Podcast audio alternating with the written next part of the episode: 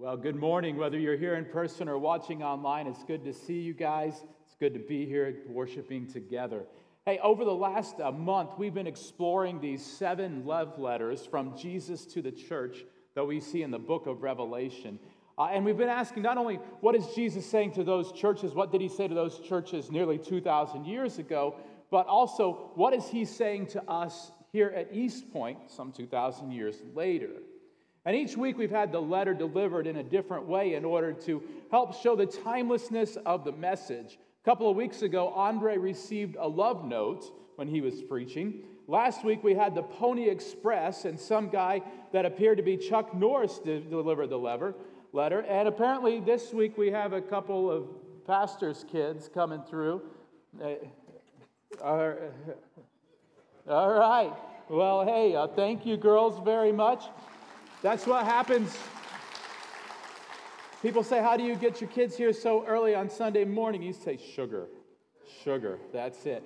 Uh, but the letters today are delivered to us uh, in a couple of children's books, which is interesting because uh, this children's book that's written by a famous Hollywood actress who's also uh, says she's a Catholic, it's a book about heaven, but it doesn't anywhere in it mention Jesus at all. Never mentions resurrection. It never mentions sin. Uh, it just talks about when you die, your spirit goes to heaven and grandma watches over you. It doesn't even say God watches over you, it says grandma watches over you from heaven. Um, I remember reading that and finding that somewhere and like hiding it from the children. Like, don't let the kids see that. Um, but then there's another children's book that's actually, this one in particular was being distributed in schools, and there's a lot that are in very similar uh, vein to it. Um, basically, that's teaching that uh, teaching kids like this one's targeted to first through third grade um, about accepting transgenderism um, and uh, before kids are even really able to understand these subjects. Um, and I read some of this, and, and there's a part of me that wants to get angry at that. But what I realize um, is that these books are coming from the world. Why should we expect any different? Like, um, we've been blessed in our country for a long time to have some Christian roots in some areas, not in all, but in some areas. There's been other areas that have been widely neglected when it comes to Christian teachings. And we're moving more and more towards a direction of being a post Christian nation, is the way that it would be described. Um, and frankly, um, we really shouldn't expect secular writers or organizations or even public places to endorse Christianity.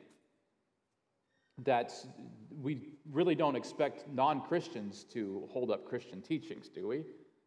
Uh, and so, but then what happens whenever we get into the church?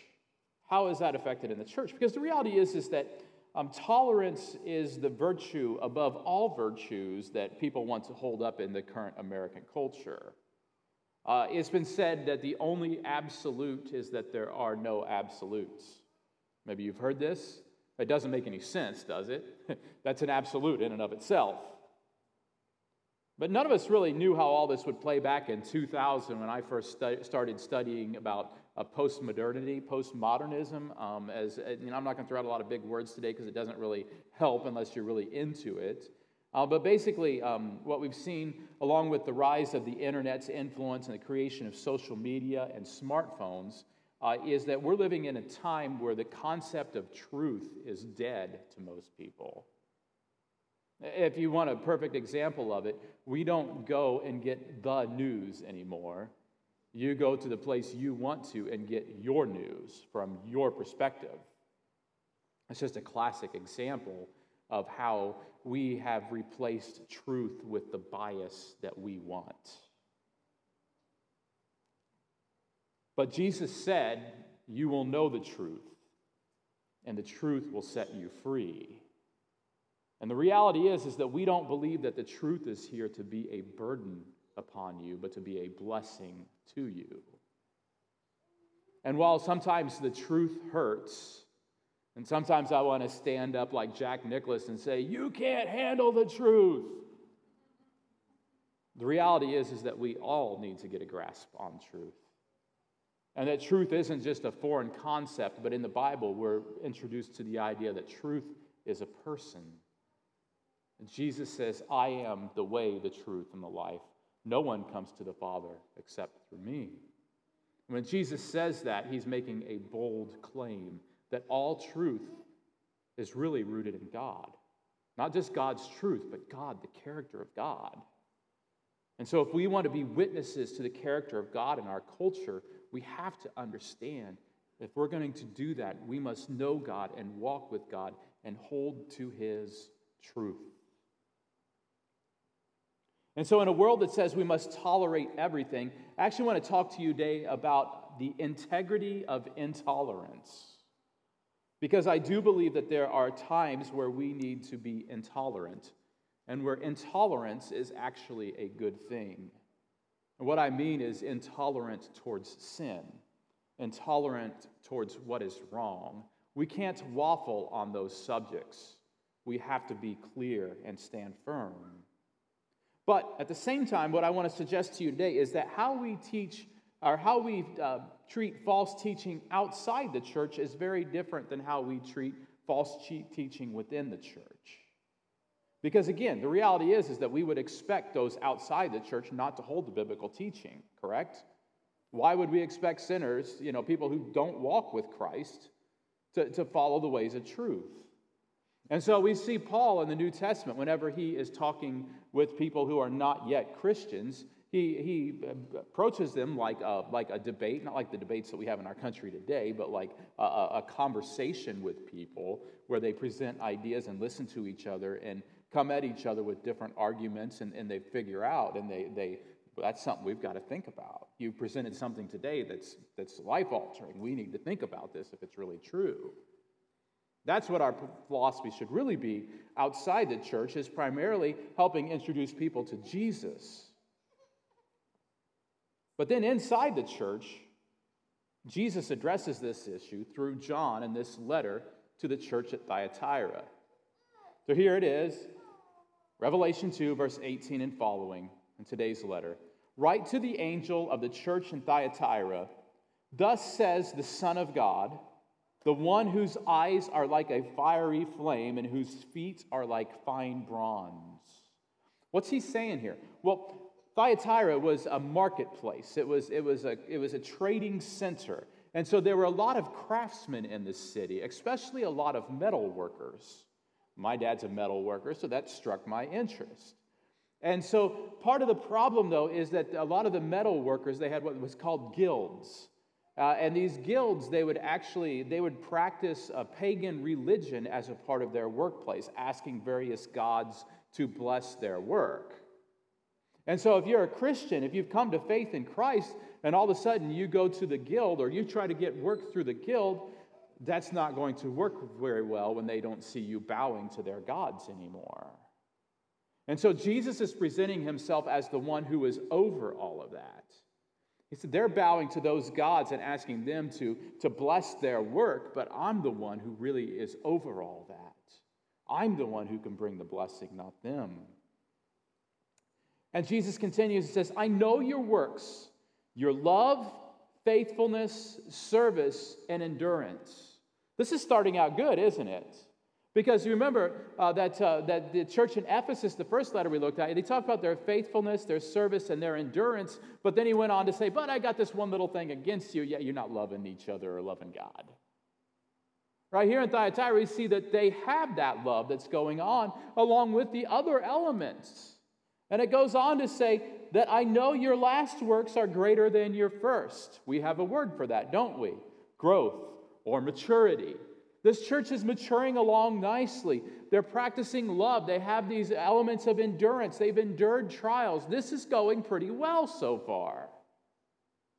And then here is what Jesus says against them He says, But I have this against you. You tolerate the woman Jezebel, who calls herself a prophetess and teaches and deceives my servants to commit sexual immorality and to eat meat sacrificed by idols. And so here we see what's happened is that there's been a person, in this case, a woman that has emerged in the church as a false teacher. She's teaching something that's contrary to the gospel of Christ. Now, in the text, we would uh, assume that her main sins would be sexual immorality and eating food sacrificed to idols. But we also know that those could be a figurative terms, the sexual immorality helping to see how people have been unfaithful to Christ uh, and the, the, food sacrifice to idols would be a compromise of their beliefs, of welcoming in pagan beliefs, basically. And so, while there's a high possibility that the, the main sin of this woman, Jezebel, and that's not her actual name, that's referring to an Old Testament figure, Jezebel, who deceived people in Israel, there's a few possibilities that we see of Jezebel's sin. One of them is, of course, sexual immorality. The second would be that she was teaching some type of a materialism or basically an equivalent of today's prosperity gospel, saying that yes, everybody can should have more stuff, that God would really bless everybody with more stuff, which of course when people are in poverty is, is an absolute slap in the face to them. It shows them as being some type of inferior people because they don't they're not as blessed, even though some, some of the strongest people of faith I've met are not rich or wealthy people.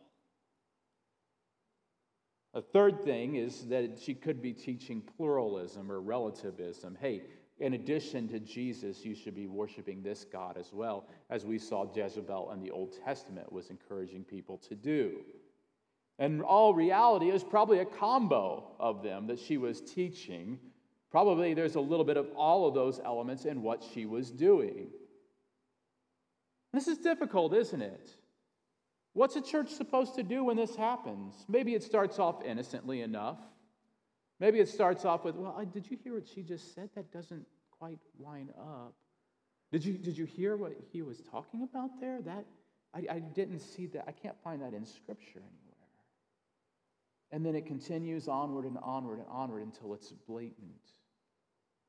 And in this case, this person's influence grew to a point where she was deceiving many people in the church and had such loyal followers that it would seem like it would absolutely be devastating to say anything against her.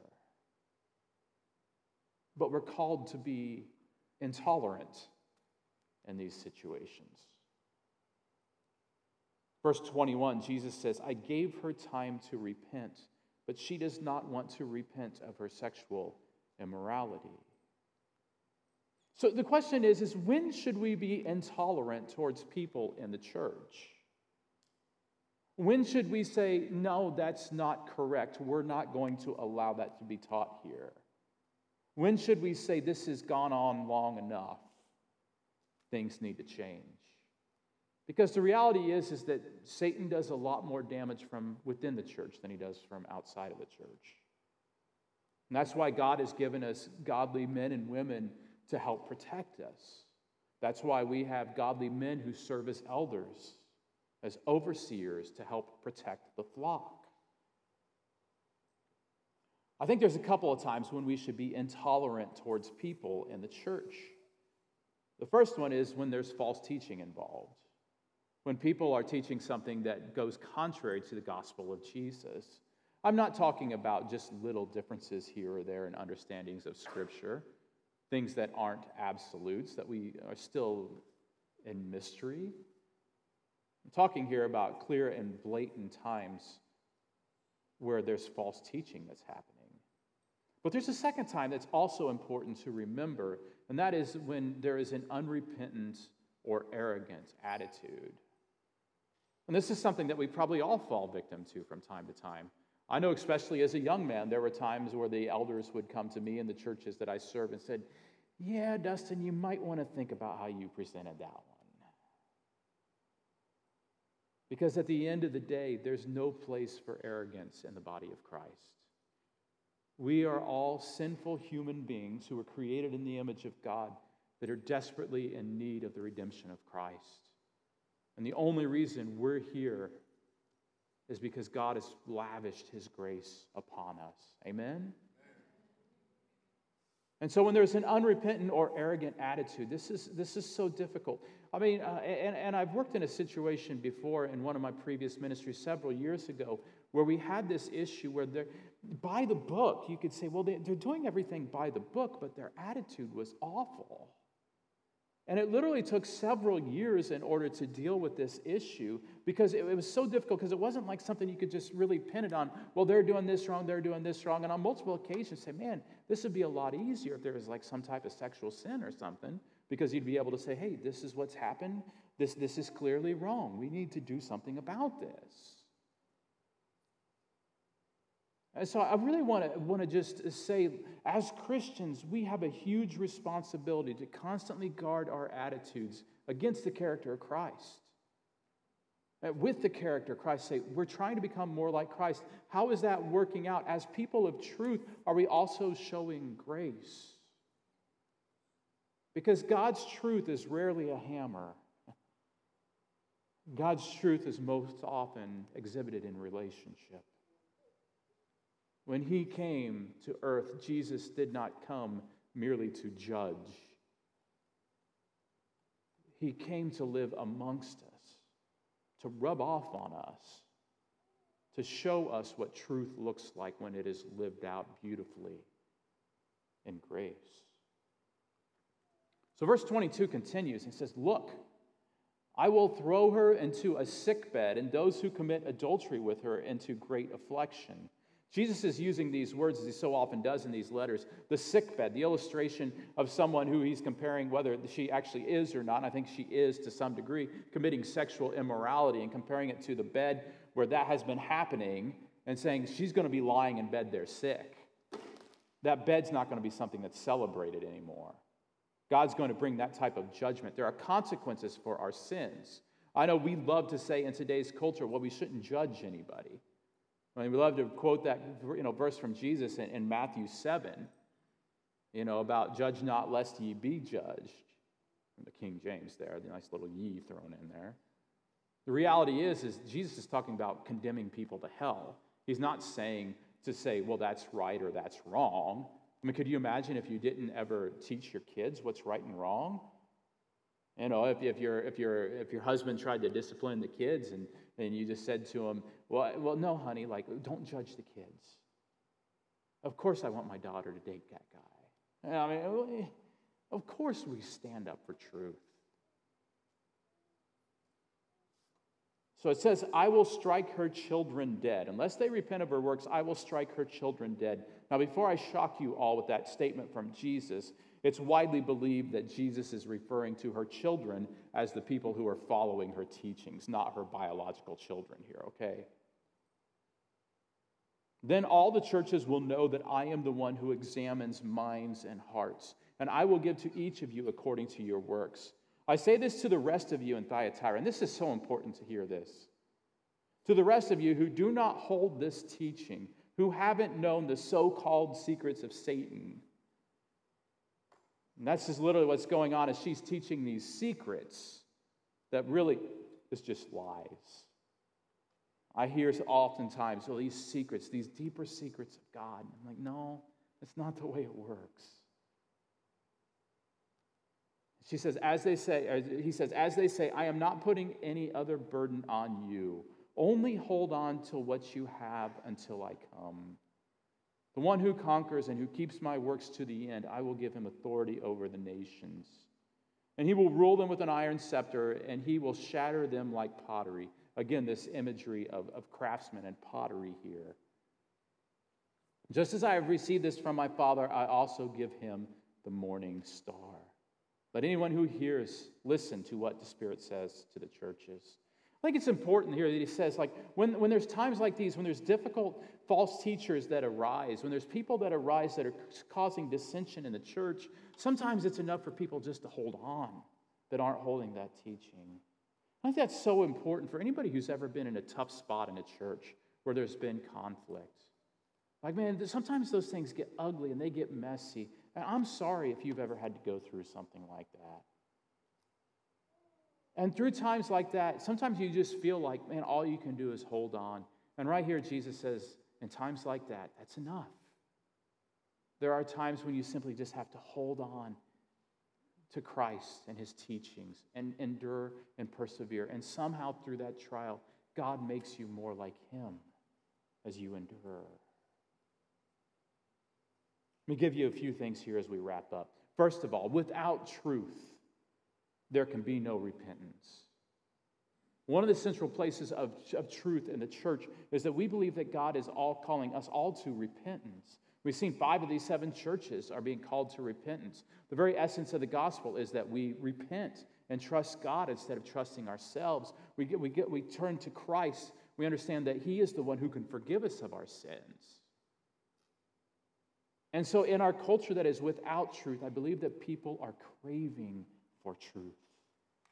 And I'm not just talking about truth in book form, I'm talking about truth in human form. Truth is Jesus Christ. And it all flows through him. When they see the truths of Jesus Christ being living out in our lives, there's something that's very appealing about that.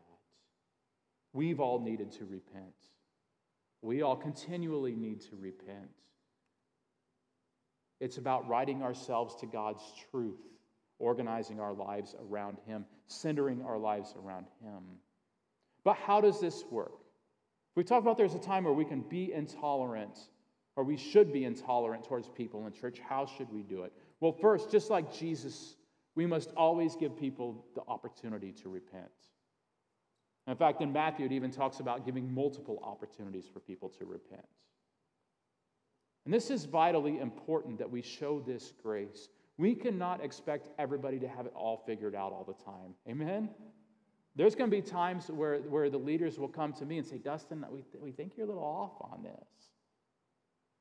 And I have to trust that when that happens, that they're doing that out of love. It doesn't always feel loving in the moment. In fact, the whole thing when Jesus talks about when, when two or more gather, there I am with them, you've heard that passage, right? That's not actually talking about like in a worship service when they're playing your favorite song and you get all the warm fuzzies. That's actually talking about in a situation of church discipline when there's conflict going on in the church. And Jesus is saying, I know you're not going to be able to feel it, but believe it or not, when two or more are gathered in my name, he's talking about restoring someone. There I am with them. Do you believe that? Before we ever confront someone, it would be wise for us to pray and remind ourselves Jesus, we want to be your representatives here. Purify us as we're working to help this brother or sister become more like Jesus. Secondly, the integrity of intolerance demands that we always uphold the truth with absolute humility. We, there, there is not room for pride in God's church. There's not room for ego. And I can tell you that because God's had to squeeze that out of me. I was a pretty confident kid come out of college, okay? And that's something that God still works on me about. The integrity of intolerance demands that we always uphold the truth with absolute humility. There, but by the grace of God, was I. How true is that? That if our situation were different, we might be in the same spot. So we must humbly approach that, not out of arrogance or better than anybody else, but simply recognizing that God wants us to be his messengers of reconciliation, as 2 Corinthians 5 17 through 22 talks about. God wants to be his ambassadors, as though Christ were reconciling others through us. That's what he's doing. You know, at the end of the day, it's about the kids. I'm here today because my church believed in truth. They helped reconcile my parents when my parents were, were, were not living uh, out God's truth. They found love and they found grace, but it was all centered in truth. And they believed in me and invested in me. And that's what I want for East Point, too. I want our next generation to be stronger than we are. I want our next generation to be more committed to Christ than we are. That's not to say that we need to slack off to make them look good. That's saying that we invest in them so much that our faith compels them to do things in faith that would make us uncomfortable. Church, that's what it's about an environment of truth and grace where people see Jesus and become more like him. Amen. Let's pray. Father, we, man, we just confess to you that we live in a culture uh, where truth has gone out the window, where we have chosen uh, pluralism and where we have chosen a, a false sense of tolerance that, that, that, that doesn't look anything like a grace. And we just confess to you that so much of that seeps into our own lives as we're uh, just so absorbed by the world through so many means. And Lord, we just confess to you that we want to be more like Jesus. We want to live the type of life that leads others to see the hope that we have, the hope that literally lasts for all eternity, the hope that resurrects, the hope that restores, the hope that forgives, the hope that invests in other people's lives. So we commit ourselves to you, not just for ourselves, but for the next generation and for generations to come. To being a church that raises up solid believers who are willing to go into all the world, whether that be around the world or right here in the Columbus area, and invest in others' lives in a time when truth is so desperately needed. We commit ourselves to you to do so. And we pray, Lord, that you help us to endure as people of truth, to center ourselves in your word as we center ourselves in you. We ask it in Christ's name. Amen.